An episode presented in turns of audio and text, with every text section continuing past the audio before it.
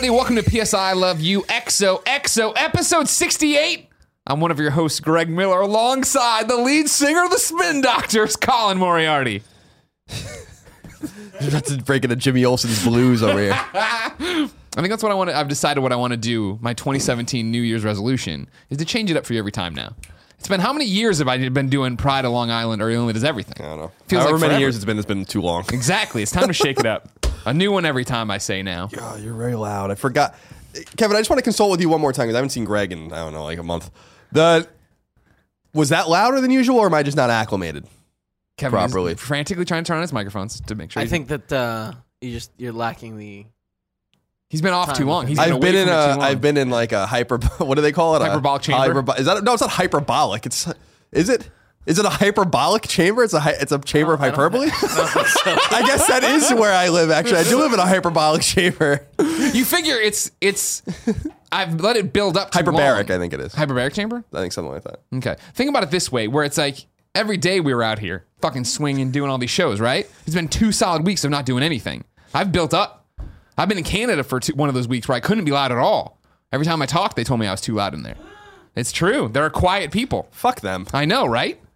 Mean, they were all worried about real, just avalanches in the away. mountains. I was being so loud. They said they didn't know what they were talking about. They're nothing up to anything. Colin, we're back. Hmm. 2017 is here. The first thing we've ever recorded in 2017 is right here. Yeah. Are you excited?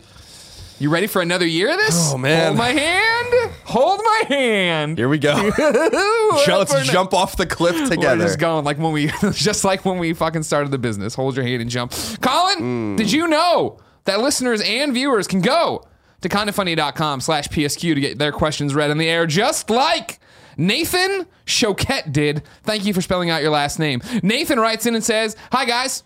No super detailed questions here, but I was curious how your breaks were went. Did you get to make your way through a bunch of backlog games in between spending time with loved ones, or did your systems end up silently waiting for you to return from your holiday? Love your work and happy New Year to you both. Your friend Nathan Choquette.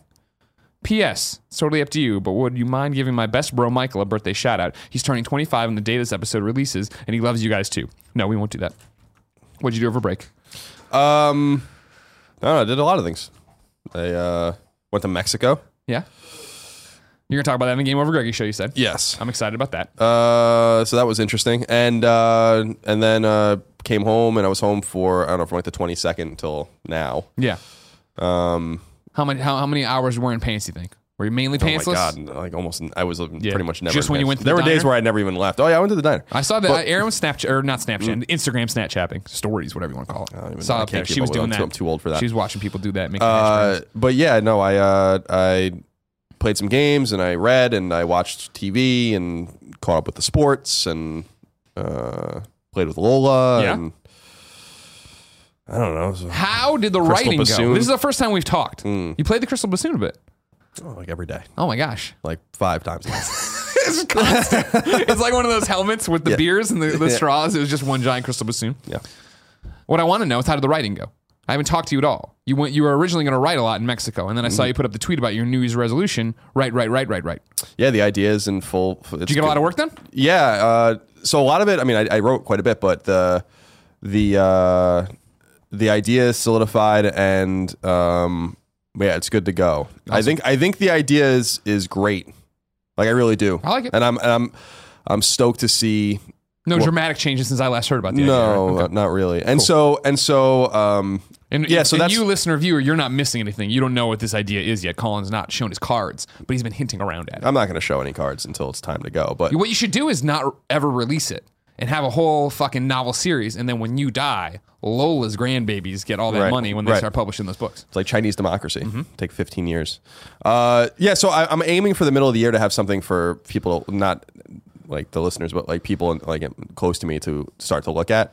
Um, and uh, I think I, I don't know. So I, I'm stoked with the idea. A lot of it was just spent on the beach and like on you know like just like writing in notebooks, like fleshing out characters and stuff like that. And I'm I'm excited about it. And it's it's it's basically my massive priority this year um, is to finish this. Um, I've always wanted to write a book, and and I've had opportunities presented to me in the past to write books.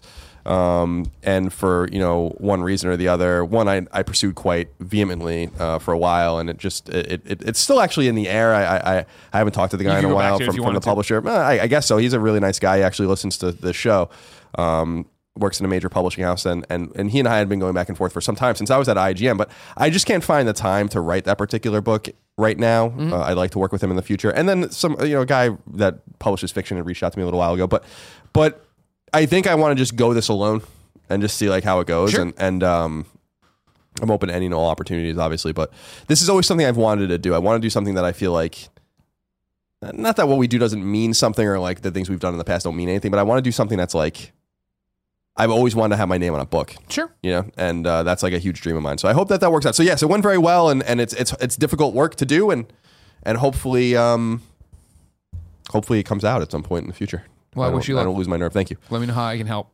Question here: What'd you do about gaming though? You had a whole bunch. We both had not aspirations, not dreams, but we had plans, things we wanted to do. I saw you platinum. We didn't have Go. we didn't have dreams because that game's never going to come out. Yeah, woo, woo. hey, hey, it's in this fucking video. It's get confirmed. The hell it is. We'll get to that. Yeah.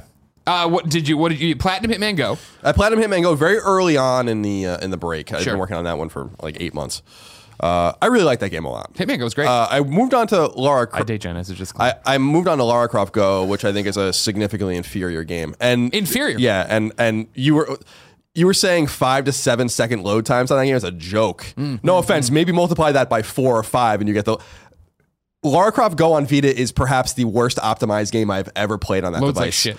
Period. I can't believe that they released it in that shape, and uh, it's frankly embarrassing. They should have just not even released it on Vita. Mm-hmm. Um, for a game that requires so much touch and go and so much like trial, and error, way more than Hitman. Yeah. Um, to literally wait 25 or 30 seconds for the game to load, and that's literal, literally 25 or 30 seconds to load. Go to a map, loads forever. Go to back to the menu, takes forever to load. It's like who the fuck optimized this game for Vita, and why does Hitman Go run so much better than this game? It's Yeah. not, this isn't a, a technical behemoth. Killzone Mercenary runs just fine on Vita, so that annoyed me a little bit. Nonetheless, I platinumed it. Yeah. Uh, but I found it to be a way. Did you ever jump over to PlayStation Four? no, Aaron was playing it there, and it and it runs way way better. That there. was the problem. Is that I played I, when I played Hitman Go without any uh, comparison. When I was just playing at the coffee shop, I was like, "Oh, this is fun. These loads suck, but whatever. I'm doing this. I'm texting somebody. I'm doing whatever." And then when I went home and saw it on PlayStation 4, I was like, "Oh, why the fuck would I ever play it on Vita again?" It's it's incredibly fucking annoying on Vita. Yeah. Like I'm just throwing it out there, but I stuck with it. I'll tell you, I, I sure did. I couldn't wait for it to be over. Like halfway through the game, like I got it. I, I've come this far. I need to get this over with. Thirty two percent of the people that played have a platinum. I can't. I can't possibly not be one of the people. Sure. So I played that. I played a Vita game called Bard's Gold quite extensively. I, played it. I didn't like it. It didn't work for me. I liked it a lot. It looked a lot. It, it's got. It's what we were talking about uh, on our top ten list about Rogue Legacy. A lot of Rogue Legacy feel in that game in terms of Yeah, it's not dying, nearly come back, doing. It isn't exact, and that was the thing where it's just it was a bit too stiff for me. Why'd you like it? it's obtuse. Yeah. Yeah, I liked, I, but just the right amount of obtuse. So the idea is that there's like these four worlds. Each world I think has seven stages, um, and you're just going through somewhat randomly generated stages, but they're kind of similar to each other in each of these worlds. Um, and I just found it quite satisfying. The cool thing is that you find these like secret books. You have to do like really obtuse and strange things to make them appear. So like. Um, in I think it's like World 2 1 if you beat World 2 1 with a weapon you bought from the shop, and World 2 2 if you get all the way through it, then a monster appears, you kill the monster, then like a treasure chest appears. Is this something you have to read online to figure all this out? yeah, I figured out something about myself, and then I realized that this shit was happening randomly, and I went online and looked. Figured and, out what they're doing. And these books allow you to upgrade your character, and your character becomes like super powerful. Um, and are- is able to do a lot of things. So you have like the ability to, for range with your dagger, you have ability to have more health or, um, you know, whatever, move quicker, whatever it is. And so I, I liked it. I mean, I, I, I played the game and instantly knew that this game is going to be a major, major turnoff for lots of people, but it reminded me of, of older games that I really liked that just keep you coming back for more and more. It has the same kind of hook that Downwell had for me in the sense that it's not nearly as hard as Downwell, but, but you're not where good I'm at like, it yet. uh, yeah, where it's like it's it shouldn't be this hard. But I, I uh, on the plane to and from Mexico and in Mexico when I was playing Vita, that's basically all I played, um, oh, interesting. and I really really liked it a lot. Um, and the major game that I spent time with, um, uh, over the break when I got back from Mexico was Rise of the Tomb Raider. Ah, yes. Now, the specific reason that I wanted to, that I, I, I frankly thought it was a mistake and didn't want to do our Game of the Year video before the break is because I knew I was going to be playing things or at least something that was going to mix that list up. And Rise of the Tomb Raider is one of those games. Um, and so, you know, my list that's going to go up, I think the same day this goes up for everyone on, on youtube.com slash kind of funny games is already inaccurate, but that's the name of the game, I guess. Uh, Rise of the Tomb Raider is exceptionally good. Yeah, I and told you. um, and uh, I played it for I want to say almost thirty hours at this point. Are you gonna platinum it? Uh, maybe I, I I um. So in terms of the trophies, the, the, the trophies are out of fucking control in the game. Like There's a million of there's them. a million of them. I, I there was a point where I went in and just looked, and I had like 34 plat or 34 pla- uh, Bronze. bronze trophies, and 22 percent of the trophies in the game. I'm like, what? And it's because all the DLCs DLC. in there, and that's fine. You don't need the DLC tro- trophies to even get the platinum trophy. I just feel like even the general trophy list is just so bad. It's just such a bad list, especially with all the collectibles and all the cool things in the game.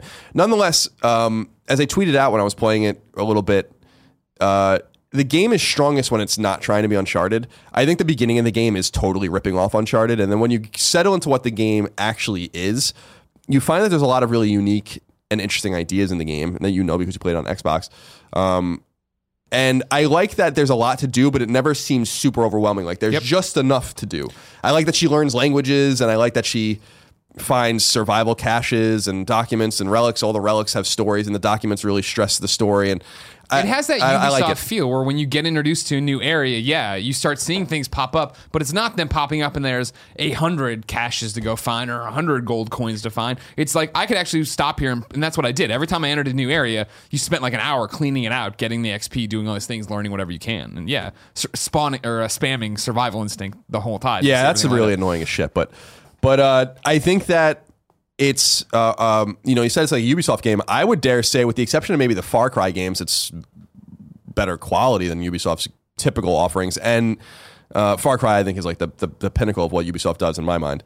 Um, and I feel like there's just cool ideas there where like you. you you wonder as an Uncharted fan, what would Uncharted look like with more the the the the makings of a modern game as opposed to like a pulp game that's very that would be very at home on PS2 in a sense, where it's like there's not much to do here. You're just going from point A to point B, and maybe there's some collectibles. What would this game look like if it was opened up and given some love and massage in a different way? And you actually have you don't have to think about it, you have it. Rise of the Tomb Raider is that game. I will say that the story's not that interesting. Of course. And uh, Naughty Dog absolutely destroys Crystal Dynamics in terms of uh, character development, in terms of um, animations, in terms of pretty much everything that has to do with narrative and aesthetic. I don't think Oh, that well, there's any that's 100%. competition That's there. the same thing with the original Tomb Raider, right? In the fact that I can tell you how much I loved playing the original Tomb Raider. I can tell you how much I love playing Rise of the Tomb Raider. Uh, I think the original Tomb Raider ended with me fighting a witch for some reason, and I can't tell you anybody in the game except the guy who had an escape, escape button on his shirt, which is the same thing with Rise of the Tomb Raider, where that guy pops up and they're like, oh, blah, blah. And I'm like, oh, was he in the first game? Like, I don't even fucking remember this dude. Whatever, go through, sure. And it's about, the, it's her and her father. Her father's like ghosts, really, that were, t- with that, Yeah. and I, I mean, like narrative ghosts. Yeah, Laura is an interesting character. Yeah. The voice acting is really great. Um, and I, I feel like I feel like it's they have something really special here. I think everyone already knows that. I think I'm the last of the party, but Yeah. But uh, although the game is apparently not selling very well on PS4, but I highly recommend it. I, I think that uh, it really sucked me in. I, I'm, I I got to the almost to the very end, and then I actually have pulled back because I, I I know you can play the game after you beat it, but I hate doing that. Like I I, I want to like collect everything and do everything, and then go beat the game so I can be, be fucking done with it. Um, but surely it's it's uh it's one of the great games that I've played in the year, and, and would bump something off my list. Um, and and I had intended on moving on to other things. Like I I uh, I booted up a game called Dex on Vita for a little while. I got a code from it. Our friends at East Asia Soft, I think, are publishing it. Yeah. They're the guys that do like Rainbow Moon. All right, Um, by the way, I got uh, heard Rainbow Skies still coming. Really? you guys right. Yeah, Rainbow Skies in development, almost done.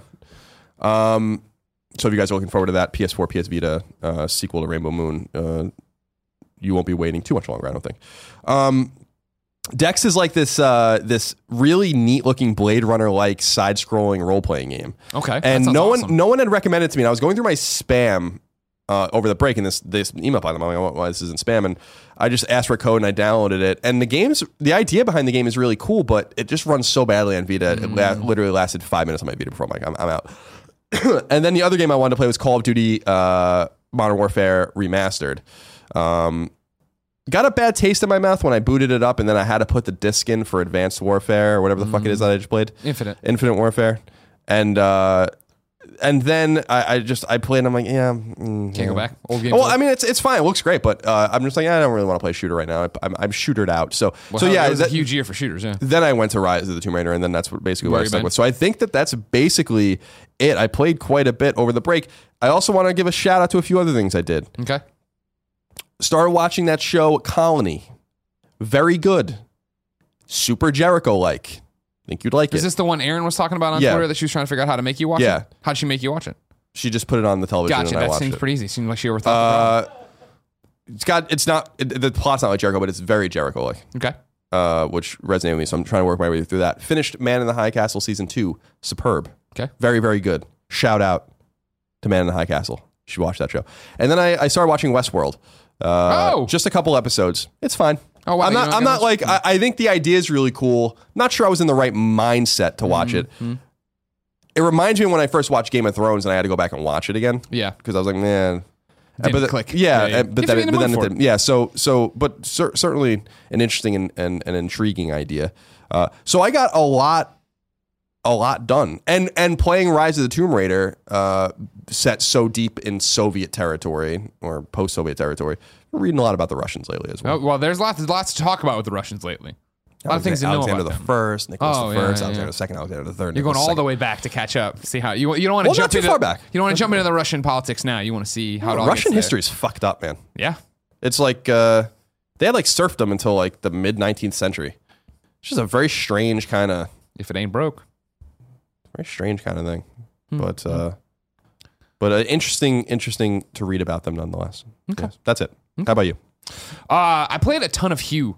Hue popped on the radar, this puzzle platformer thing, when GDC was coming around, and I was booking GDC, and they sent over the video of what the game was, and I was like, "This is awesome!" And put them on the GDC stream. I think you and Nick, you and Tim, somebody did it or whatever. And I was like, "All right, cool." And when it came around, downloaded it on the Vita, had it ready to go. Had a stick. What are you? What are you laughing about? What am I, I was just thinking about something. No, nothing. I was just. I'll tell you later. Okay, okay. no, it has to do with the game, but I'll tell you after your story. Okay, cool.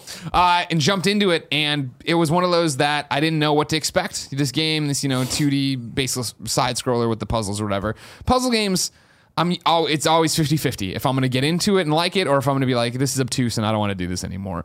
And the way Hue built upon itself was so much fun and so interesting and clever. I thought, where you're going through getting different parts of the color wheel, so it's the puzzles start off so simple, and then by the end of the game, when you have all the different puzzle pieces, that's when it's like, okay, now it's way more complicated, and how do I make all this work?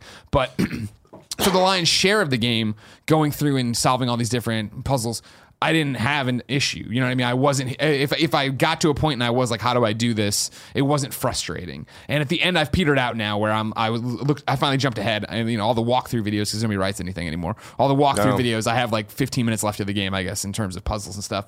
I don't know if I'm gonna get back to it though because it's to the point of I want to play it on planes. I want to play it when I'm on the go. I was playing on the couch in front of the fire and stuff. I'm to a point though where it's just like I jump in, I'm like, this is kind of frustrating. This is not I don't want to sit here and stare at this screen for 15, 20 minutes trying to figure it out. Nor do I want to go watch a walkthrough video to do it. If it had a platinum, maybe. Maybe there'd be a sense of going through complete it. No real reason to though. But I enjoyed it, I recommend it. I thought it was great. I think the puzzles are fun. Interesting. we talked about how bad the load times are on Lara Croft and that being like, oh, that's weird on Vita uh this i don't i'm trying to think and maybe you can help me do you know of a game on vita where there's like significant frame rate drops where it just chugs all of a sudden i i I started thinking when I had seen some, and it's not all the time. I'm talking, and it's not three fourths of the way through the game. I ran into like two or three levels where it was like, well, I was playing, playing, playing, and I was doing these really complicated puzzles, and all of a sudden it was like, and I was like, I had to stop because uh, quit out, close it, come And back then it in. worked? Yeah, and then it cleaned it all up. But it, I don't know if it was processing, pulling too I don't know. Walking was a- Dead didn't run well. Yeah, but even that, that's like frame rate hitches. I felt like, or like full like scene skips and shit like that. You know what I mean? Like it was loading something. in Yeah, I, I can't weird. off the top of my head think of anything. This was like reached that. there's nothing like that going on, and then it just chugged out of the blue. It doesn't stop me from recommending it. I think it's really great, really fun. Maybe the, I, I'm sure at some point on a plane I'm going to sit back down and jump back into those puzzles and have no idea how what the fuck I was Mm-hmm. doing. But yeah, it's totally just a fun puzzle game. I don't think the story is anything. Not that it matters. It's just a narrator, like is you're reading a letter from your mom and stuff. Maybe, like I'm saying, it stays around too long, but I don't think so. I think it's just that the puzzles get to a point that I don't want to play. Uh, played the first two episodes of Walking Dead season three. Uh, it was interesting. No spoilers, of course. Well, I mean spoilers for the fact of like what the basic part of the game is, right? That you're playing as a new character, Javier. You play as Clem in flashbacks. Uh it was when they announced that it was going to be a new character in season three that you'd be playing, even though you'd get some Clem or whatever. I was like, I don't know, that doesn't. eh, I don't know if I'm going to be into that or whatever. And I think from the I think it's actually really paying off well. Where I, I like not having the baggage. It was interesting to jump into episode one and be making choices and not know 100% who this character was yet. So I could be a dick if I wanted to. I could, you know, be go the really assholish way that I never would have done with my Clem. And then to run into Clem in the story and see how that goes, what she's matured into that's an interesting dichotomy too. And what's interesting is again, no spoilers for how the game plays out. Uh, is the fact that you know you get into the regular Walking Dead choices of we need somebody's like we need to do this, and then somebody else we need to do that, but the person saying we need to do that this time is Clem, and so it's like that thing where I'm still doing the I'm like fucking over not fucking over, but I'm like not listening to my family members and totally picking Clem over these other people, mm. which is going to be interesting I think. And as we go down the line, does that totally backfire and fuck me over? Because like Telltale, as we saw with the Batman game, I think has balls in terms of like fucking around with characters you love or whatever. Are they going to fuck around with what the core of my Clementine was? You know, I, I know what she's been from season one to season two. I feel such a connection to that character. It's going to be interesting if the end, like, if I'm just blindly following her, if that's like totally the wrong call and she's an asshole and she's just out for herself. I don't know, but I loved it. Uh, had a great time. It's it's another game. You know, we just came off of Batman. We talked so much about Batman leaving, especially episode five and how poorly it ran. Wasn't having the frame rate hitches, the crashes, none of that shit in season two. So, I mean, again, uh, for the most part, that's how I've had Batman until episode five. So we'll see if it's another thing where it seems like they're trying to catch up to a deadline and it all goes to hell. But Cool. really interesting. Excited one day to do a spoiler casty thing to talk about all the different choices and that. But again, it's cool not having a connection to people and being like, oh, let's do this and fuck that person over, and whatever, and see how that all plays out. And the, I thought it was weird to do episode one and two. Uh, on, on day one, on, were you following this? That Yeah, I don't understand why they did that. weird thing. I don't know. I don't understand it either. But the uh, the kicker cliffhanger for episode two, I thought was really great, and I'm excited to see how that pans out. Cool. And then just started it after I finally washed my hands with uh, Hue. It was this uh, Shantae half genie hero. Oh, yeah, yeah. I booted that up too, yeah. Yeah, I really I was blown away. I was like, oh man, this look it looks great. You know, it's a side scroller plat. What do you want to call it? Platformer action game where I'm hitting opponents with my hair. It's got like that fast pace. It it doesn't look like it obviously, but it reminds me of Shovel Knight. And like, oh, this is like a callback to what, what we've seen before and where we've done this. That's WayForward shit. So Yeah. WayForward, way forward spawned. Yeah, people from WayForward spawned Yacht Club, and so Yeah. the, the, the lineage of their games would be very similar. WayForward's always been. Yeah, they've been a, this developer very near and dear to my heart. They make they make some duds, but they make some great games too. The the one game that they made that I think was like super underappreciated was that that Bloodborne game, or not Bloodborne, Blood Ra- BloodRayne. Um, Oh, yeah, that was clearly and Betrayal, right? obviously supposed to be a Castlevania, Castlevania, game yeah. at some point in its development. I don't have that auth- authentically, but uh, I would not be surprised. Did you give Shantae a chance? Did you go? Uh, yeah, I, pl- I played around with it a little bit, uh, and I played the last Shantae game too on PS4. Yeah. um, yeah, I, I like it. What I what um, actually kind of like uh, got turned not turned off from it, but Sure. There's I want to I like platinuming games like that, and there are uh, trophies in that game that are really hard, and I want to wait for a trophy guide if one comes Mm, Sure. out because there's one to beat it in two hours, which is probably fine, but then there's one to get everything in the game in four hours, and so I want to see how that all pans out before I because I you know uh, I don't really want to you know jump into it. that. That was when I, I downloaded that and that Dex game Yeah. uh, at the same time, and then I just went back to Tomb Raider. This I, for me, this is like one of those pleasant surprises where I'm like, eh, I, I remember the PS4 game or the ones that have come before because there's been other ones that yeah, I remember Shantae's, covering at Shantae's been IGN. going for a minute. And so jumping in, I was like, is this going to be like a JRPG that's been around for a while and I don't connect to anything and I don't know what's going on? Jumped in, I found the dialogue funny, the interactions funny. They're clearly playing with the comedy and stuff. The first boss battle, or the, you know, don't call them whatever, the, like poopy pants or whatever the hell. I was like, all right, that's pretty good. And like, it seems cool to jump out and then start upgrading and buying things from the shop and doing all this stuff. So Yeah, a little I'll come back disappointed. to it. A little, not that I can speak s- intimate to, to, to intimately on Shantae's history, which is longer than you'd think, but um, was disappointed that it was 2.5D. Mm. Um, but it is very expensive to make. You know, that's a that's a major difference between that game and Shovel Knight. Mm-hmm, you know, Shovel Knight looks really beautiful. I don't. I really don't think Shantae looks beautiful. I think it's So, pretty. I um, think it's pretty. It looks like a cartoon, which I it like. looks very ge- uh, the, the 2.5D thing is becoming very generic Hmm. in my in my mind. Like it's there's some games that I think do it really well. Uh, I think that that uh, Strider game that Capcom released like very early in PS4's life cycle is a good example of a game that looks great in that in that motif. And then I think there are games like Mighty Number Nine, which is a you know a fucking turd any way you any way you cut it, but uh, looks like garbage. Uh, There's there's a lifelessness to it um, that disappoints me, which was one of the concerns I had with Bloodstained Ritual of the Night, which is Iga's game, and I have an early build of that game that was given to people that supported it. And Yeah. and, and as um, you know, to, to, be clear with the audience, uh, I'm you know friendly with Iga and uh, Ben. He ate and, burritos uh, at our house. They, they did eat burritos at our house, and uh, we are going to be in the game. So, um, and I'm working on that with them now. So, and by we I mean kind of funny. Like there's going to be team, Yeah. team fat stuff in the game and stuff like that. So, just throwing that out there. Sure. But when I played the build, I was I was I was quite uh, th- that fear was allayed. You have to you have to massage that in a very specific way because I just feel like there's a lifelessness and a lack of artistic merit to it compared to traditional, you know, static, you know, pixel backgrounds. Sure. Yeah. So. And then final thing that I'll be playing tonight that I'm super excited to get home and put on the big TV is uh, Gravity Rush 2. Uh, Yeah, we had that. We got the code like ten days ago. I think. Yeah. Well, no, we got notified we're gonna get it, yeah, and then got it like right, and I was like, all right, cool. That was as I was like going to New Orleans. I'm like, I can't do anything Yeah, about like, this. I'm- I'm good. I know it's not for you exactly, but like I'm super stoked to jump in and play it. Uh, review embargo, uh, it will lift sometime before uh, when we when I can talk about it on the next PS I Love You XOXO. So look for those impressions. I, um, week. What was I going to say? Oh, th- You shout out to me Sony? PR though in one specific way. The email for Gravity Rush 2's code upside down. I was like, all right, you're trying too hard. Come on. Can I just get because on, the, cute. On like my iPhone I was able to lock it and rotate it, but then I needed to check something on the sheet today, and I was like on my computer. I'm like, It's cute. It's a nice idea. It's whatever. You're trying. Jake Jones, you son of a bitch. Jake Jones, you sorry son of a bitch. If you didn't know, ladies and gentlemen, this is PSI Love You XOXO. It is kindoffunny.com's PlayStation podcast, and it posts every Tuesday at 9 a.m. Pacific time, rain or shine, on youtube.com slash kind of funny games and podcast services around the globe where you've made it the number one PlayStation podcast in the world, and we thank you very much for that. If you're listening to this the day it posts on Tuesday, or leading into Thursday, remember, Kind of Funny second anniversary is Thursday, January 5th. We will be streaming over on twitch.tv slash kind of funny games to celebrate and doing a whole bunch of announcements and telling you where we're going for this year. It'll be super fun and exciting, so check that out. Colin, Yes. let's begin the show with what is and forever will be Roper's Report. Time for some singular possessive news. There are two items on the list. What the? A baker's dozen. God damn these breaks. This goes back. Uh, the, so to be clear, because you know we have had an episode every week, even though we record it, we can them.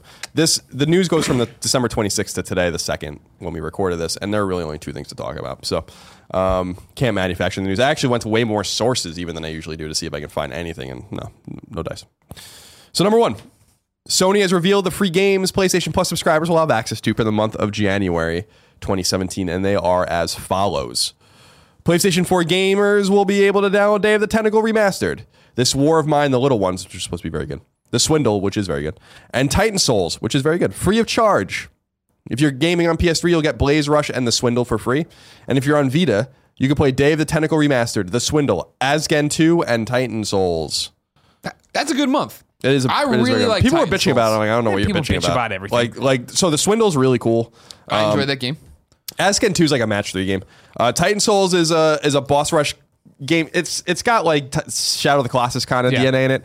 Um, I think it's really it's really figure out. fucking hard. It's really hard, but that was a game playing on Vita where I remember booting it up on some trip we were going on, and it was a it was a fun two flights of sitting there like, all right, shit, how do I do this? I'm then figuring it out, but still trying to time it correctly to do it. Uh, Day of the Tentacle Remastered is not for me because I'm not a huge nerd, but a lot of you guys out there will like it. And then uh, This War of Mine. the war, this War of Mine is supposed to, is like a survival kind of Yeah, game. I jumped in. It didn't click for me, but I can understand why so many people like it. So there's that. So as of the time you're listening to this, these games should be free. So go check it out. Make sure to obviously check. Don't buy them on accident. Number two, the final piece of news. It appears that Detroit Become Human and uh, from Quantic Dream and Dreams from Media Molecule are launching this year. At least according to a new trailer Sony released teasing 2017 launches on PS4.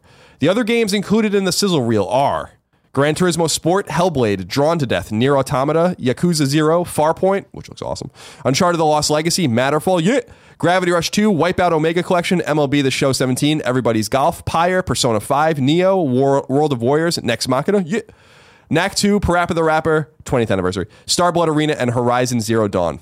Don't get too excited though. Shuhei Yoshida was asked on Twitter about the inclusion of two games, Dreams and Detroit, in the trailer, to which he responded their inclusion was a mistake. We'll have to wait and see what happens. Come on now. When as soon I as that, believe Detroit, but I, as I, soon as I that popped up and kids started tweeting me, I started uh, drafting. I think I deleted it, but I started drafting the same tweet I did for Persona. Whenever you wanted to throw that in my face that I was going to be wrong with my prediction, and I was like, on January first, 2018, go ahead and show me those games in your hands. Show me that I was wrong. That they came out somewhere in the calendar fucking year of 2017. That's not happening. and even when and inevitably, there's going to be somebody who says at some point, and this is Greg talking for the, my prediction of Dreams and well, not even Dreams probably, but for D- Detroit, where they will say 2017, it ain't happening. It's not coming. That's uh, Don't that think is so. it for the news. That's short news. Yeah, Happens though. yeah. Um, that's weird though. We usually never end that quickly. You know, it's rarity. Don't ask me for the drop either because they didn't write one this week, so I have no idea what's coming out. God damn it! I don't know if they're just not doing it anymore because this is like something has have had to have come out the last few weeks. You'd assume. oh, there hasn't been enough the whole break. There's No, there has there wasn't one when we recorded the last regular episode. I don't think. I'll go look, but uh, I'm not seeing anything. They're not going to retire the drop. It's just Christmas break for them too, or holiday break for them, where they take the two weeks off. I'm assuming like we do. I assume they have two weeks off. I'm searching. Ryan Clement somewhere bouncing his baby on his knee. Justin Massongill doing whatever the fuck he does. Sid Shuman doing pull ups nonstop for two weeks. You're going to come back and be like, he was tall and now he's jacked. And then he's going to punch Justin in the face. It face. seems like the last drop was on 12-6. There wasn't a drop Mm-hmm. on the 13th, the 20th, the 27th, or the 3rd. Coming, the new year and the holidays, always hard to keep any kind of regularity. Well, I'll tell you, you know, if you want these these random games to sell even worse than they already are on PlayStation Network, you might as well not tell anyone they exist at all. if you're in the middle of the forest and a tree fall, you know, does the tree make any noise if no one's there to see it fall and hear it fall, Greg? Well, you're really, you're like explaining, you're really getting into the weeds here. Yeah, Yeah. okay. So if uh, whatever fucking random ass shit's coming out that 5,000 people are downloading, Yeah. well, now 2,000 people are going to download them because now not even the drop is going to give them a. Wow. So my hope is that everyone is uh, just on break and, and stuff because I like reading the drop. I, I get excited on Sundays. I always go around noon to PlayStation Blog while I'm watching football and and uh, See what they're doing. yeah yeah and uh, special congratulations to the Houston Texans for making the playoffs again this year. How does that make you feel? Maybe they'll actually score this year uh, in, In the playoffs. game? Probably not. Uh, but you know, congratulations to them. They couldn't have pulled a better team than the fucking Raiders, who is gonna, who are going to start their third string quarterback, and not since 1966, since the Super Bowl era, has a person started a quarterback started a playoff game without ever, ever started a, a regular season game before until right now. So there's your little piece of NFL. NFL uh, knowledge for the day on PS. I love There's a little piece of NFL. All right, then you want to jump to topic of the show? Sure. Tots, tots, tots, tots, tots, tots. This one comes from username regret. Hey, Greg. And he puts in parentheses, ignore Colin. He's sick of people waiting for you to say hi, I That's guess. fine with me. Do either of you feel like 2016 has Wait, wait, wait, wait. You just said ignore Colin, and then you're and then you're asking the question: Do either of us? I don't understand. I mean, you can take it up with the username regret over on the Kind of Funny forums where he left this at kindoffunny.com slash PSQ. Do either of you feel like 2016 has been a little disappointing on the AAA front? Or at least the major ones? 2016 has felt like the year of underdogs to me more than anything. Some of my favorite games were ones that I never expected to like so much. It's not often that a game like Inside could be doing so well in Game of the Year categories. Sure, Journey did it, but that's lightning in a bottle. 2013 had GTA 5 and Last of Us. 2015 was all Witcher 3, Fallout 4, and Metal Gear Solid 5. I can go on, so I can't go on. So it's not unusual for smaller games to have some of the best. I don't know what that means. Uncharted 4 was shockingly somewhat of a disappointment for me. If you ignore Battlefield 1 and Overwatch 2 and Titanfall 2, the year feels kind of empty. That is, until you start looking at things under the radar. Some of the games people were really looking forward to were ones that already seemed obvious to me that were going to be disappointing, like The Division or No Man's Sky, even if they aren't terrible games. I'll remember 2016 for games like Stories, Path of Destinies, and all the tough choices and terrible endings I always get. I'll remember it for Furi and how I was how it was the highest I ever made it on a leaderboard, 12th, because I just loved it so much. And some smaller, more emotional games like this War of Mine, The Little Ones, and the insane co-op fun of Helldivers, more than Uncharted 4. Do either of you feel this way too? I'd love to hear your response and for Colin to tell me how wrong I am about Uncharted 4. Parentheses. I'd give Uncharted 4 an 8.5, at least anyways, just not a 10 like 2 and 3. Thanks. Username regret. Colin, was it a disappointing year for AAA? And do your Helldivers, memories center more around indies? Uh, no, I, I think there's there's a lot of hyperbole around 2016 in many ways. Like the games were bad, everything bad happened, a bunch of people died, like no one's ever died before. There's no, there's never been a, a, a time where bad games had come out.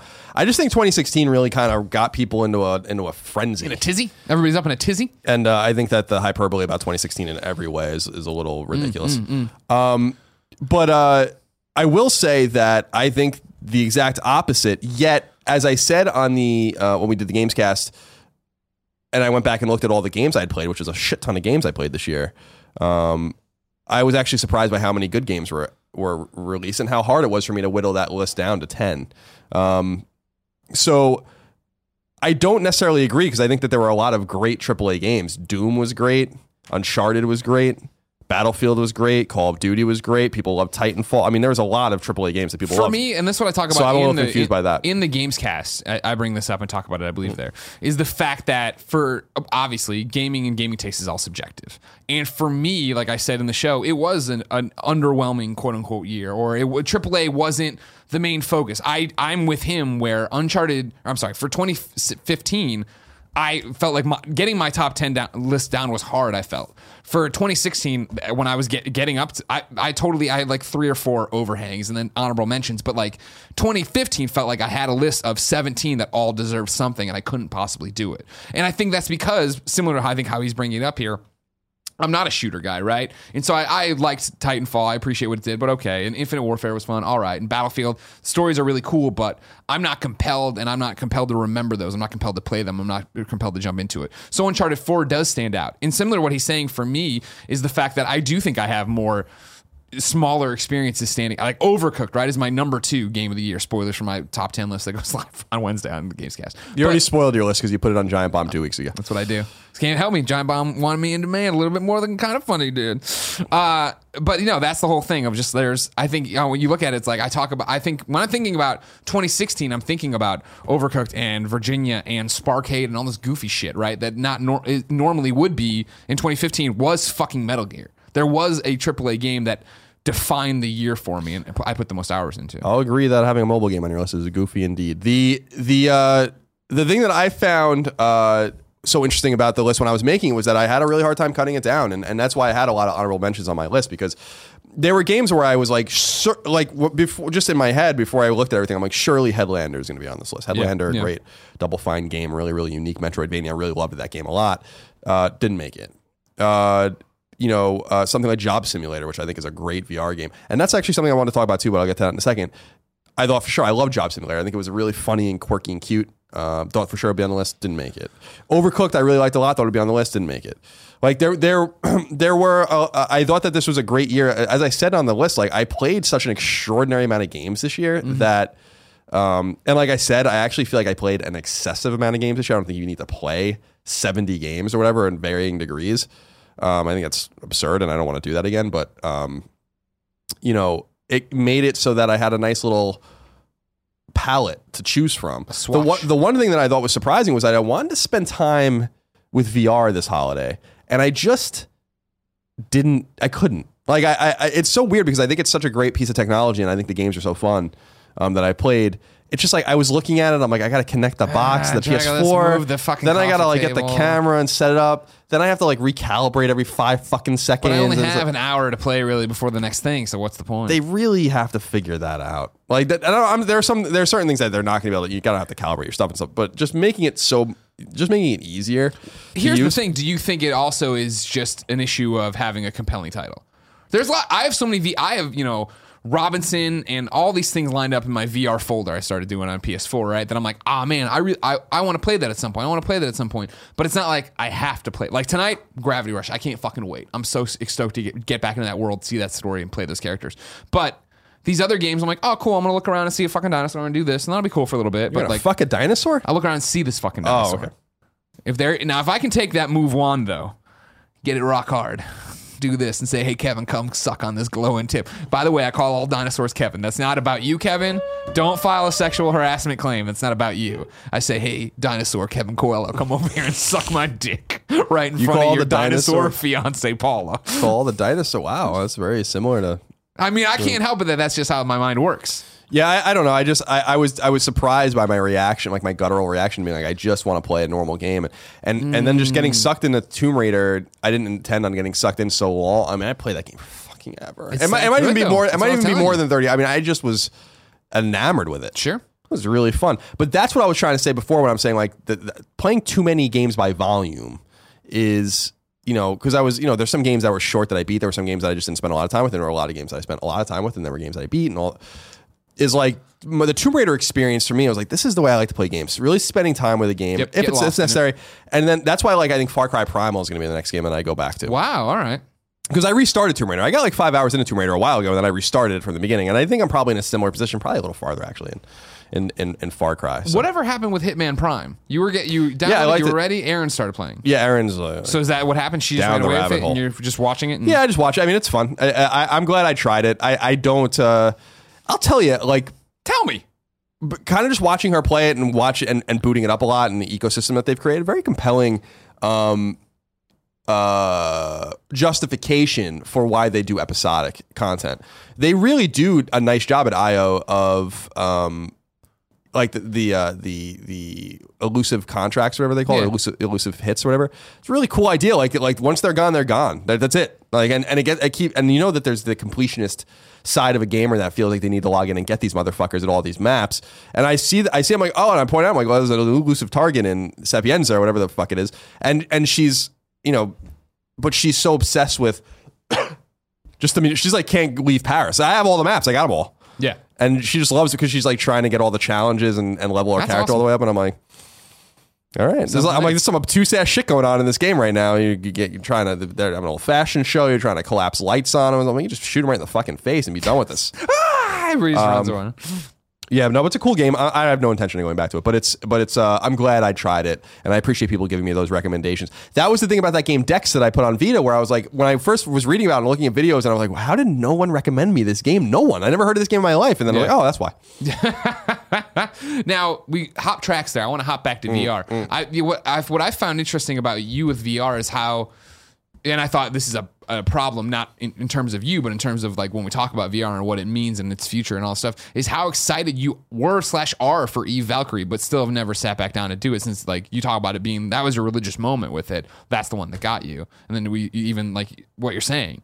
Well, I don't want to set it up. I don't want to do this. How much time do I have? Yeah, it's it's it's, it's also you know I'll tell you with Eve Valkyrie, Tell me. um, it's a Persona 4 Golden kind of thing, and I'm already feeling it. Like You're gonna save that for the end. I just, we talked about it I think a few episodes ago, but, but uh, between the the soft sales of VR overall, PSVR is the best selling unit, but and that they didn't reach their expectations, and it seems like some of that has to do with manufacturing issues and all that kind of stuff. I just wonder, is it all just going to fall apart? And if so, I would like to have some things to play. My hope is that that doesn't happen. My, my, my feeling is that they won't let that happen. But it's one of those things where I look at it, I download it, I, it's not it's just on my console, and and and uh, I'm just like, you're there, and I want you. Yeah. Ooh. I want to be deep inside of you, E Yeah. Valkyrie, but um, now's not the time. Now you know? here's the next. you'll be fertile when I'm when I get to you next. It'll be barren. There'll be no fruit left to bear. Here's what we need to talk about. We still have that second bed or second, third bedroom, third bedroom that used to be kind of funny HQ, the studio. We could set up a standing PlayStation VR thing where all we'd ever have to do is go in there, plug in our unit, plug in our own headset. We could do that. We could do that. We could do that. And then what would that would eliminate everything? Then we could go in there, we could fuck around. We could do that. What's probably going to end up happening though is uh, I'm buying a drum kit and uh, going to put it in that room. Okay. okay. So but there's plenty of room. That room's more spacious than people give it a lot of credit for. Agree, agree. The major problem, because I, I heard through the grapevine Mm. that someone has a pretty nice kit sitting around that they just want to get rid of. Yeah. like a five piece. And so I don't need a five piece. You know, I'm not. You know, I, I need you know maybe a high tom and a floor tom and a snare and a bass. I don't need the high tom and the and and and, and the low tom. You know, understand what I'm saying? I, I don't need. You know, I don't need two bass drums. So whatever. Are are you still going to soundproof this? Because you once talked about that. so Because so that's the next. we got a we got a man downstairs and our landlord upstairs. I don't care about the man downstairs. The man upstairs is who I care about. Yeah. Now, the man downstairs doesn't care about us. Is hawking his loogies and doing whatever he does. Well, I mean, throwing and his that's garbage just- in our garbage can. Oh, does he do yeah, that? you know, Oh. I pay for that garbage. You know, it's like you know, it's. A, I mean, So- he's just living in a coat closet down there, and I'm pretty sure he's on our electric bill anyway. So who cares? yeah, yeah. I'm pretty sure he is too. So that's nice. Uh, but I want to look into: is it possible Mm-hmm. to soundproof the room? Like, is it possible to just make it so that no one hears anything going on in that room because then it makes it a very tantalizing way to take you out eventually as well. Now the the what what I'm more likely going to do is just play it by ear. I just want to have the kit, Mm-hmm. and then maybe when you know the, the guy upstairs goes goes on a, an errand or something like that, he's gonna You run in I- there, then I- you know, I I I I, I uh, bang it out. go animal style. Mm-hmm. So no, but that's a, that's a fine idea with the VR. I mean, we have like 17 PSVR PS4s in the fucking I know, right? apartment, so might as well. Yeah. do something with them. But um, it's possible. Yeah, I I I want to. Uh, I'd like to get back to it. I, it's such an immersive experience. When I think about the games that I liked on it, you know, Super Hypercube was an awesome game. Uh, uh, even that that Headmaster game was interesting. Like there, there's other games on there. I'm like, this is cool. Mm-hmm. Yeah. I just uh, the semantics of it were a bigger turn can fix this. We than can I fix this, than I had anticipated. Once the luster wore off, you know, understand what I'm saying? Yeah.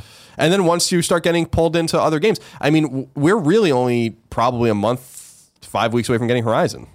You know, like there, there's not, there's not.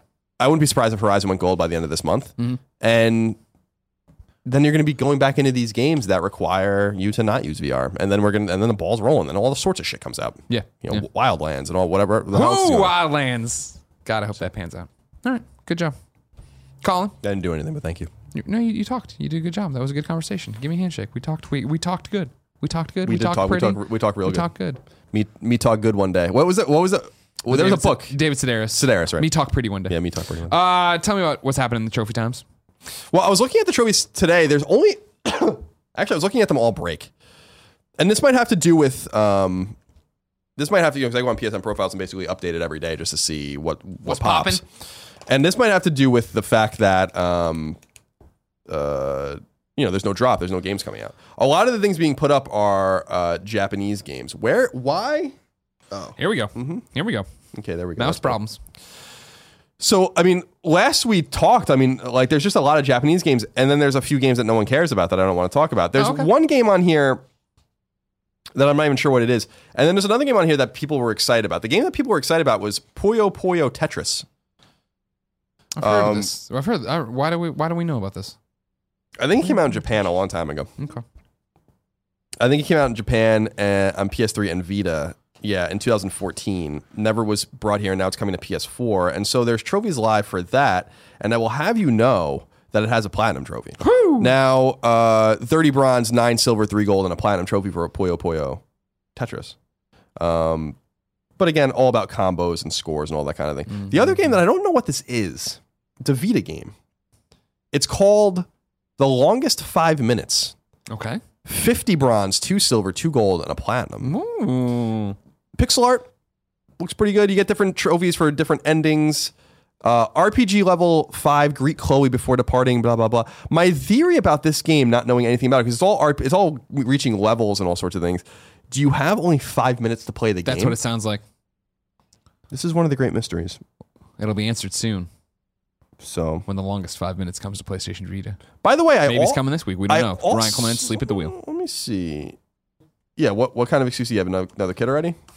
Ryan, come on. What Is do they it call that when you, hard? What is it called? What do you call that when you have two kids in the same year? It's an Irish something. Irish twins. Is that what it is? Don't- Irish twins? No, I don't think that's right. Uh, anyway, uh, also I'll have you know that Danganronpa three, I believe, comes out like this week or next week in Japan. Mm. Could be wrong about that. You're gonna import it, stumble through it, and not understand a word? What am I, Andrew Goldfarb? Exactly. Um, what is it called? Is it called? It's not. Everyone gets me. It's not Danganronpa three. That's an anime. It's definitely Irish twins. Okay, thank you, thank you very much, Kevin Coello. Not the same as the dinosaurs that I fuck, that I call Kevin Coello, but they're different. In Time Machine, a hit PlayStation VR game. January twelfth, it comes out in Japan. I'm very jealous. We'll get it later this year on PS4 and Precious Vita. Um, so yeah, that's basically it. Going on for trophies, nothing new popping. So that I, I my assumption is uh, nothing new's really coming out anytime soon. All quiet on the And we'll never PlayStation know front. because who knows what Ryan Clements is doing right now. God forbid. I mean, he he has a wife. The baby has a mother. You take the baby, you give it to the mother, you fucking update the blog. You just say, "Here's what's coming out this week, everybody." I didn't bother putting images in because I got to go back to the baby, and it's New Year's or whatever. Kids never had any dedication. Uh, Lucid Dream wrote in for trophy time, just like you can by going to kindoffunny.com slash PSQ and says, Trophy time suggestion. Give a shout out to a game with a dr- great trophy list. You guys talk about becoming trophy consultants in order to help developers come up with well rounded, comprehensive, and bal- balanced lists for their games. More info on that in 2017. And this is certainly an ingenious idea. I think it would help to highlight and identify games that you think have such a list, just in case the consultant thing doesn't pan out. I'd like to suggest that this week's shout out goes to Doom for not only being one of the best games this year, but for also having one of the best trophy lists I've encountered in a game. Earning the platinum involves exploring every inch of the game, utilizing all of the upgrade systems and game modes that are introduced, and challenging yourself to complete all of the bonus tasks in each stage. Nothing feels tacked on, repetitive, grindy, or encumbering. Most importantly, the multiplayer trophies are easily acquired and there are no missable trophies. Id Software nailed it. Thanks, guys. XOXO Lucid Dream. I like that. We don't. I like celebrating things, Lucid Dream, and I'm glad you're doing that. We celebrate too much. Let's shit on everything. We're, Here in, the, we we're in the hyperbolic chamber. We're in the hyperbolic chamber, Kevin. is that is that right? Hyper hyperbolic chamber. I'm gonna look. I'm gonna. I, is we we in really the should have looked hyperbolic an hour chamber. ago. Oh, we also I circled uh, wh- when we were. so when I started talking about Hue, you started laughing and said you'd tell me a story later. Oh, no. then we went on an entire. 50 minutes you said something else that i wanted to co- you to come back to which Hyper- reminded me to come back to Hyperbaric hyperbaric chamber. okay he said hyperbaric but we never he's But I like to live in the hyperbolic chamber. Well, I do. I definitely think Twitter It's called is Twitter. hyper- I was going to say hyper, hyperbolic chamber is Twitter. All right. What was your Hue story that was? Oh no, I just giggle? remember when I was interviewing them because it was a, it's a game based on you know colors. Color, yeah, yeah. And I remember being like, you know, Oh, this is when you thought you had yeah, him. yeah. Like I got you. I'm like, so what if you're colorblind? Yeah. You know, And they're like, what if you for colorblind? they're like, we have a color. And we have that. mode. Yeah, and I'm like, ah! I, Good, when, I. I, when I went through to try to figure out where I was in the in in the game, uh, I got to that final thing and I found my level and I was like, okay, cool. And I was like, wait, why does this guy have symbols all over everything? What? I was like, oh, the colorblind mode, right? When when Colin got got, as they say. Well, I was happy to hear, you know, because it reminds me of the, the PSX talk we listened to about uh, accessibility for gamers and Yeah. gamers that are disabled in some way and can't play. Um, and then obviously Naughty Dog tells that story about how someone couldn't beat Uncharted 2 because of a button mashing thing and they, they needed to figure out and overcome that. Yeah. And I didn't realize that Uncharted 4 was like really one of the pioneering games, or was it The Last of Us? One, one of Naughty Dog's games that was really pioneering in terms of like it has like disability options built in, Mm. baked in, like they from the get, you know, so people can play in, in a way that's best for them. I think that's great. Yeah. Colin, you ready for reader mail? Yes. All right, great. Thanks to Jericho, of course, for compiling this over on the Kind of Funny forums. You can leave your question over at kindoffunny.com slash PSQ, the Q's for questions. Let's start with a little segment I'm calling Colin. Take him to school. Ice27 writes in and says, Grawlin, Happy New Year. Hope your holiday breaks were great. So I'd like to start with the fact that this isn't an argument, but a genuine question I would like answered. How will the all digital future really make games cheaper? I understand it cuts out the middleman of the stores, but as a gamer on a budget, I get most of my games after the launch window when prices get cut drastically. Yeah, I get that when The Last of Us Part 2 finally hits store shelves, and I don't want to wait, all the digital systems would probably save me a few bucks. However, most of the time, I don't need to be part of the conversation, and I'll play what speaks to me when I want to. Amazon generally cuts game prices in half around three months after release, while just while the PlayStation Store still has them at full price. Just trying to get some knowledge dropped on me by my boy Colin M. Colin, take him to school.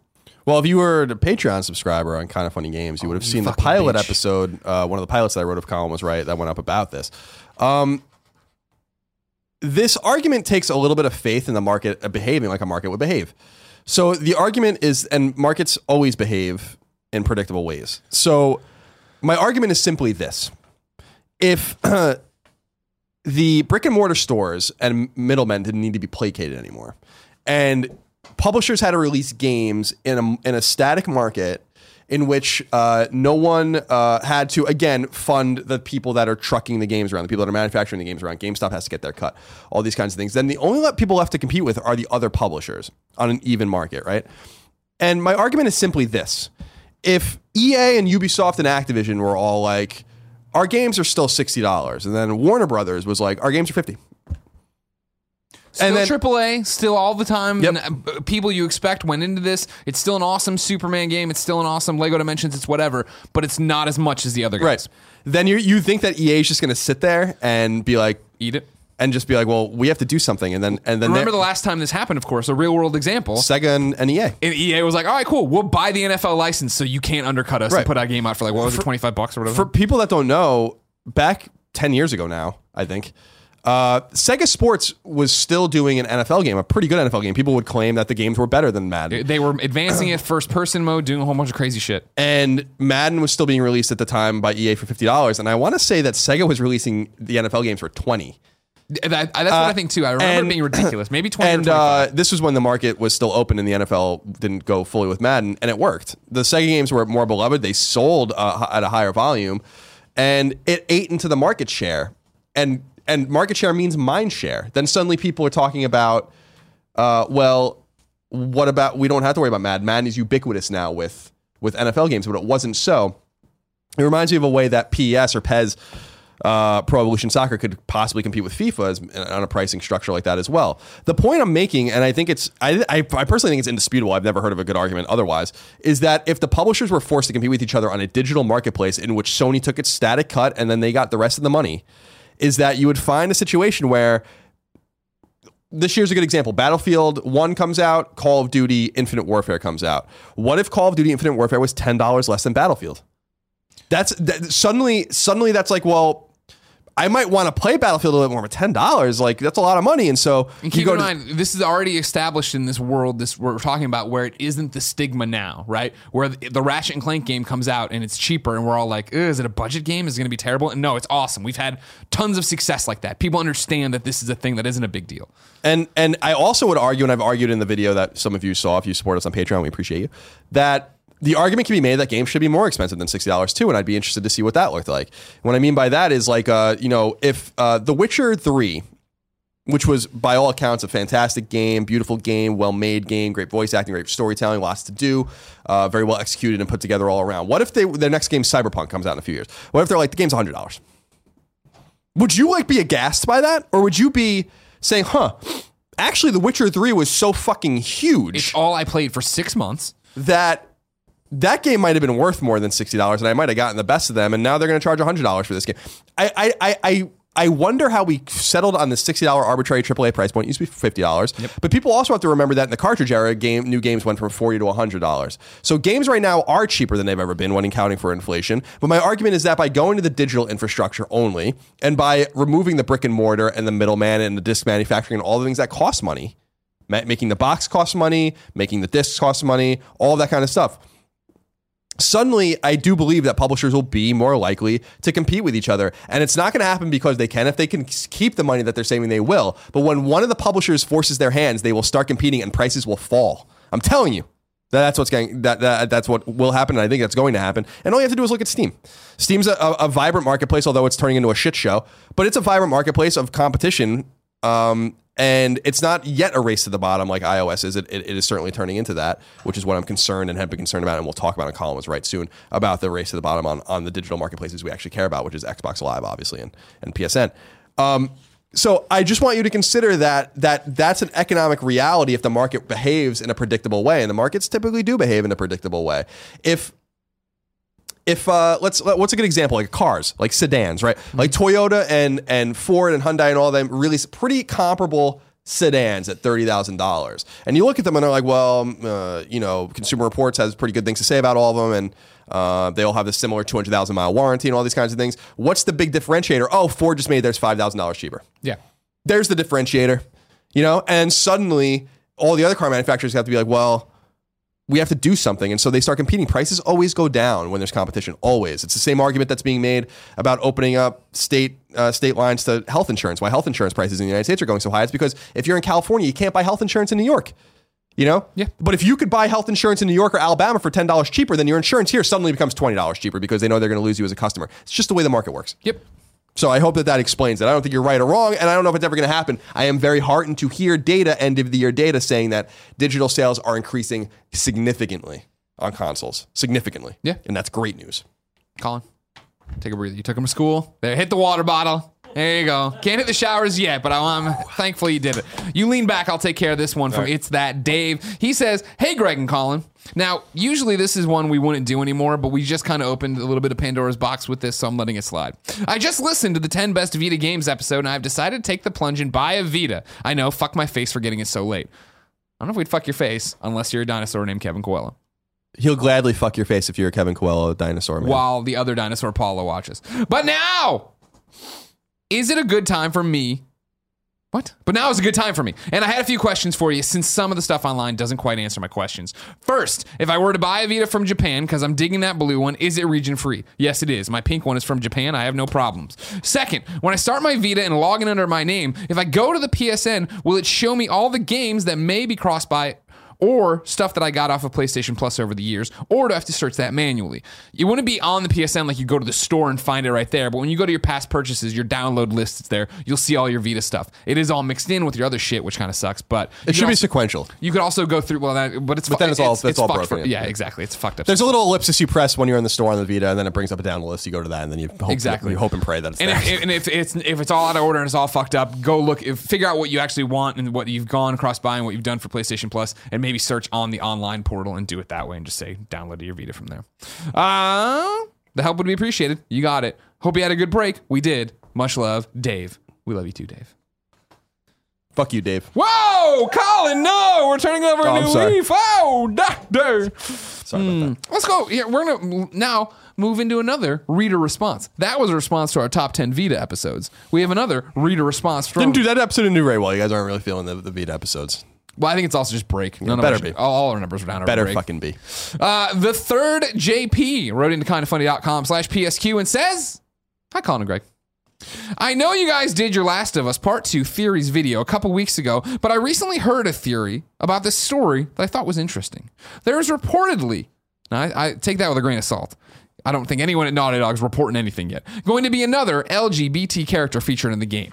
The theory was that the reason Ellie is so angry and going on a murder murderer spree is because her girlfriend was captured and now she's on a mission to get her back.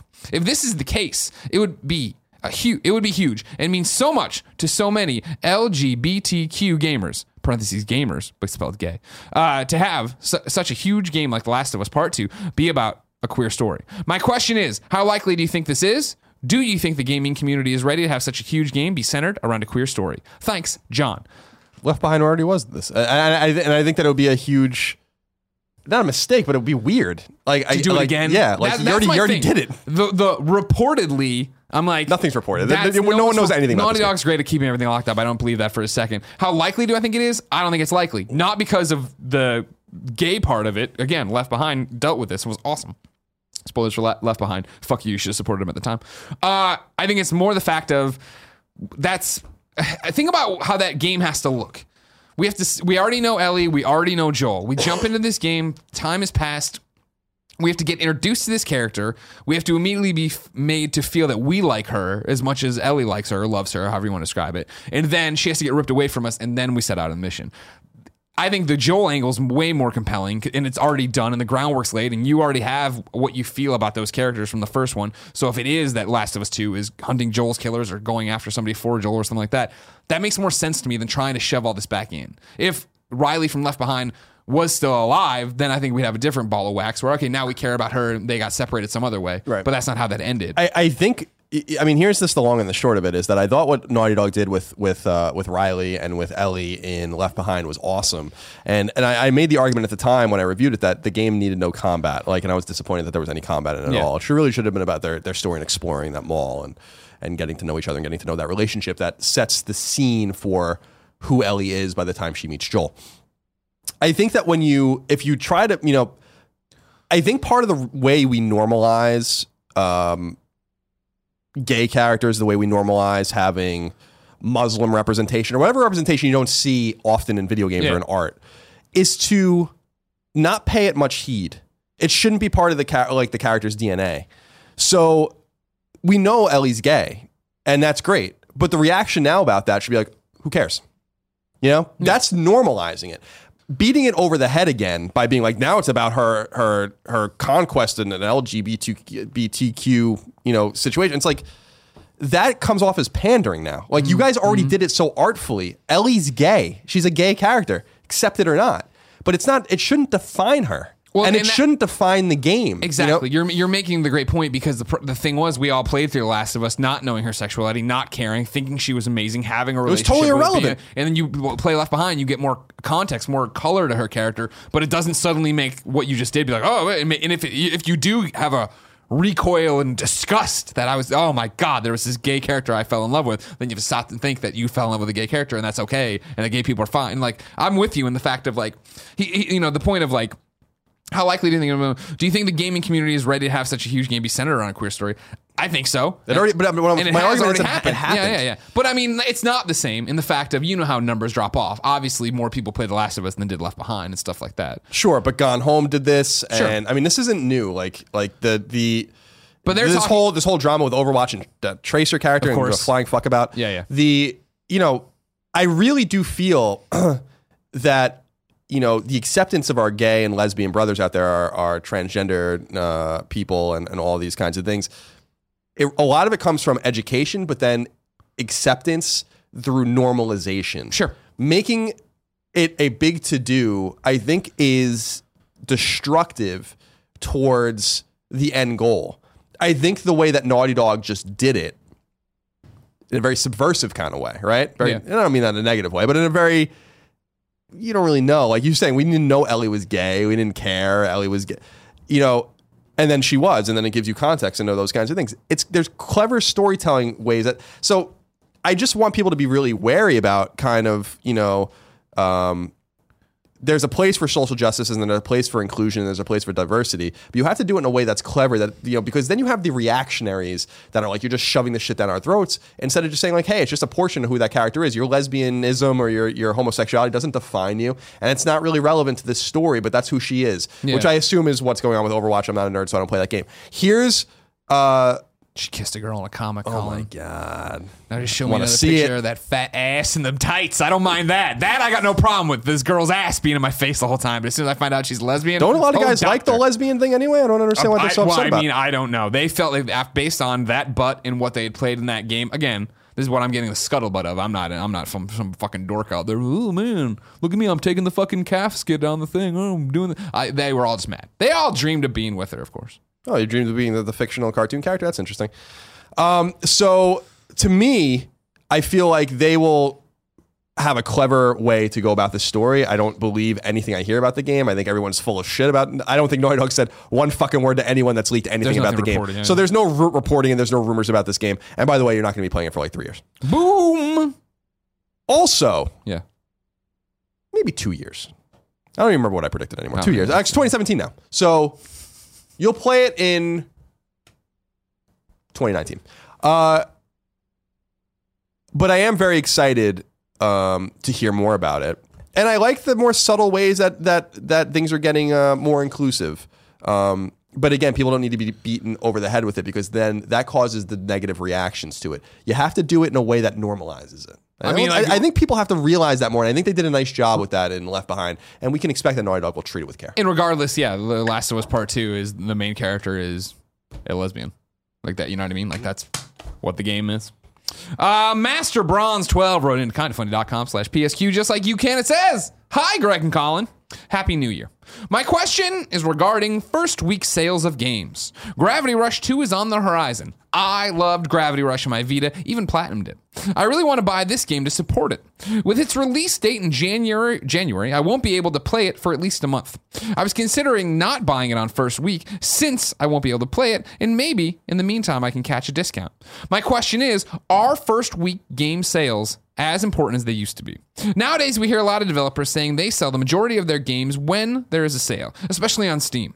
Software is categorized as high initial fixed cost and low marginal cost, parentheses, low or no reproduction cost. Every sale must count, even if it occurred years after the initial release. Just think how much money games like Fallout 3 or Skyrim, parentheses now, it has remastered versions, earn developers after its release. I really want to support Gravity Rush 2. I really like the world they built up and want more out of it, this, this IP. Even if I buy the game one month later, it should have the same effect as buying it first week, right? Love from Turkey.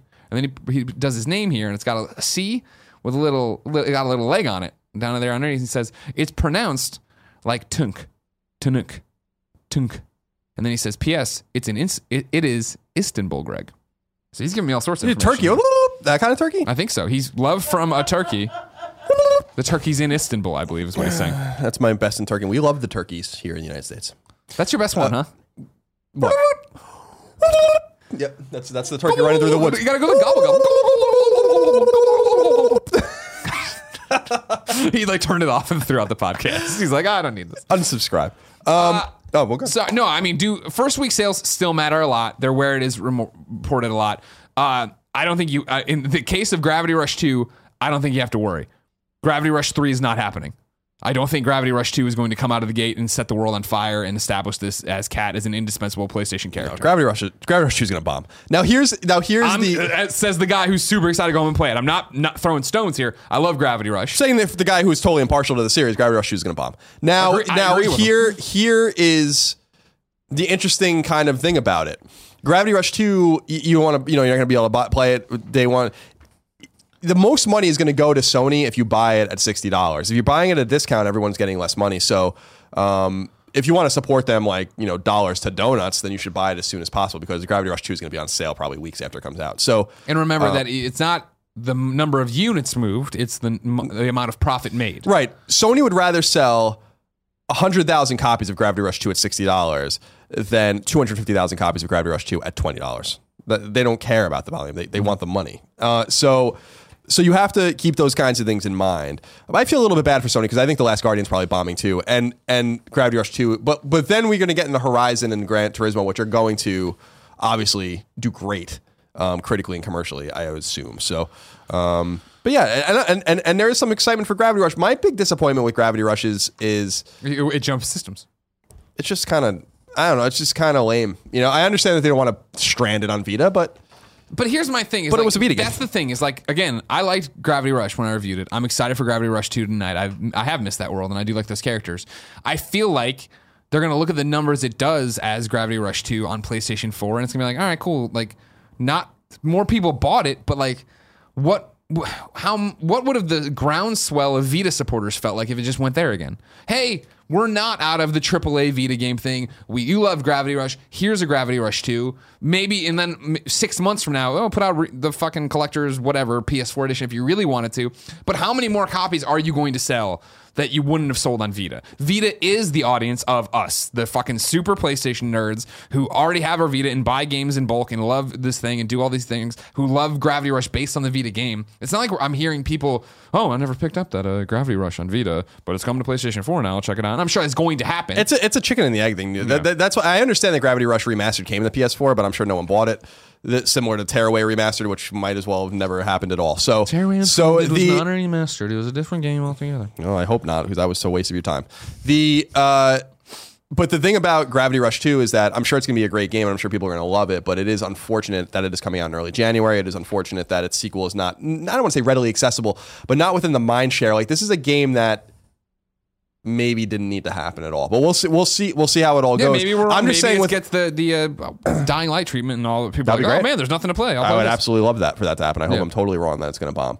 Um, but I'll be interested to see. I'm super interested to see NPDs for December to see how Last Guardian did Mm, um, as well. Although I don't know that Sony reports a digital numbers, so the numbers are going to be. But it'll be. Oh, I, we would have Skewed. numbers. Yeah, yeah. It'll be. I wouldn't be surprised if it was on the chart at all. Let's see digitally how well it's sold on you know the breakdown of that chart. Yeah, on, so- on the blog if Ryan Clements ever comes back from vacation.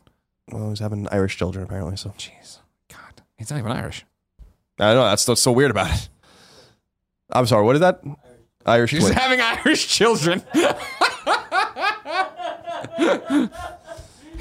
well, there's more more to the story than meets His the eye. Indian wife is Irish. It's very bizarre, but you see black people every once in a while having sort of Maury Povich. They have a white child. Then there's a there's a thing where the woman thinks the guy is there's someone's cheating on someone or whatever, but it actually it's just a pigmentation problem. It happens. It happens. oh, they do the "you're not the father" thing. Yeah. You are the father. do you remember when Maury Povich had other things? Yeah, I do. And then suddenly, What does just- Connie Chung think all this? Connie When he doesn't co- give a fuck. When he comes home and he's, he's like, "This is what happened on the show today. We filmed seven of these today." I believe Connie Chung was on the 30 for 30 about Tonya Harding. She was. Yeah, yeah, yeah. Could have been another Asian woman, but I think it was. I think it No, was I'm pretty Connie sure Chung. you're right about that. That checks out. That Mm-hmm. checks out. I think, at least what I remember. Colin, final question Yes. comes from Zara N. He or she says, "Hello." Has the PlayStation Vita been discontinued? No. It seems like every store in Sweden is out of stock and has been for a while. With small amount of research, I see a similar pattern across Europe. Seems stupid to discontinue a product when new games are still coming out on a regular basis. Can this just be a stock issue, or has Sony really, really decommissioned it? Well, they they definitely didn't decommission it in Japan. So I, I, my assumption is that they're probably working through whatever stock they have here. it's not discontinued. Um, It is they hard still to sell. find. It is hard to find, but they still sell a ton of them in Japan. So what I'm saying is that the unit's not discontinued, and, and uh, worst comes to worst, you're just gonna have to go buy it from Japan. But I think what's really happening is, yeah, retailers aren't supplying it anymore. Mm-hmm. Wal- like people t- hit us up all the time, like the ghost town of like your Walmart or Target, where there's nothing there and there's like like one game.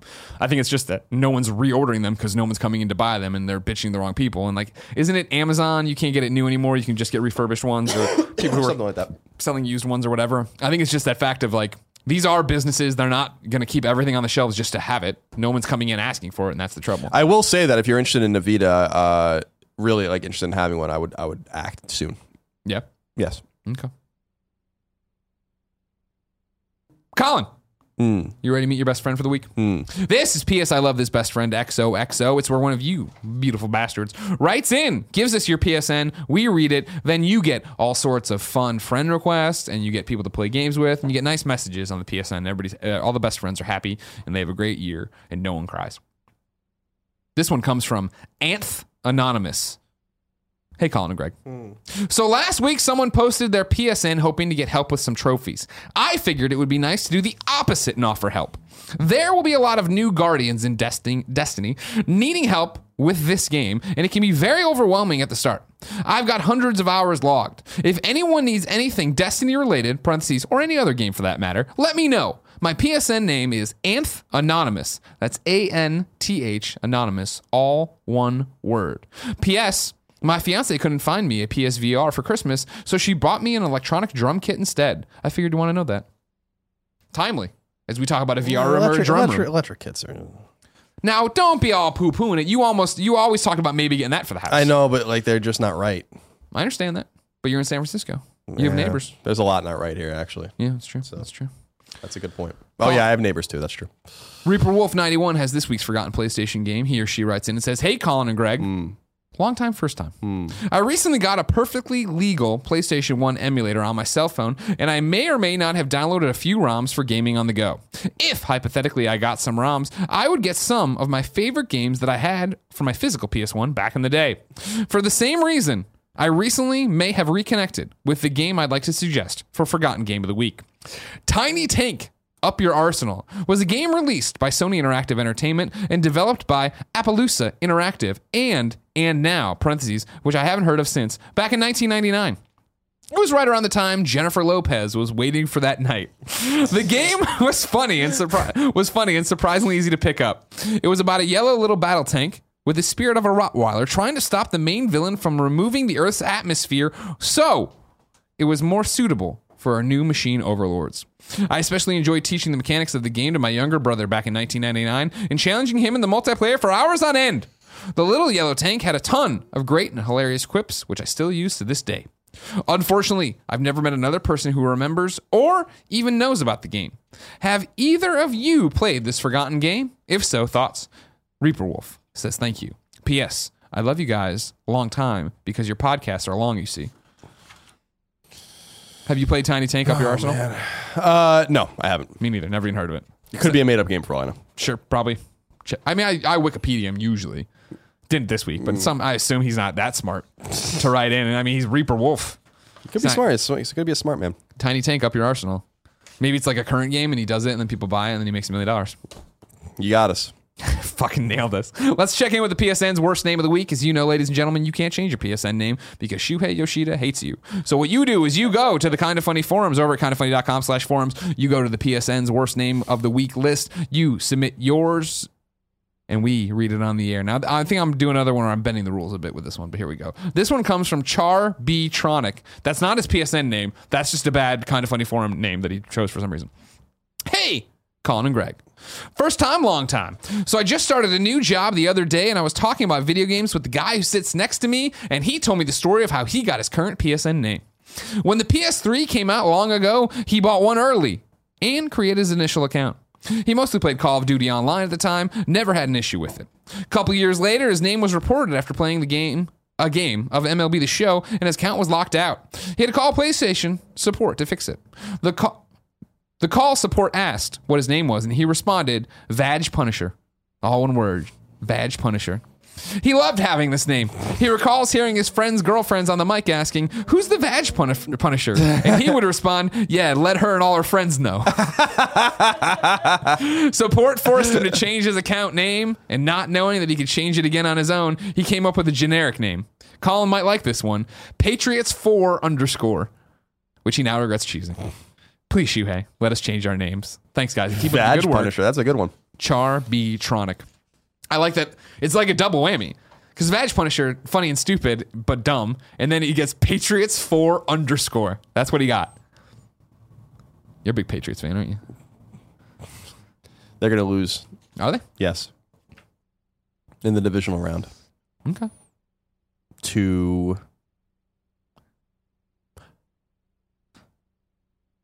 the Chiefs.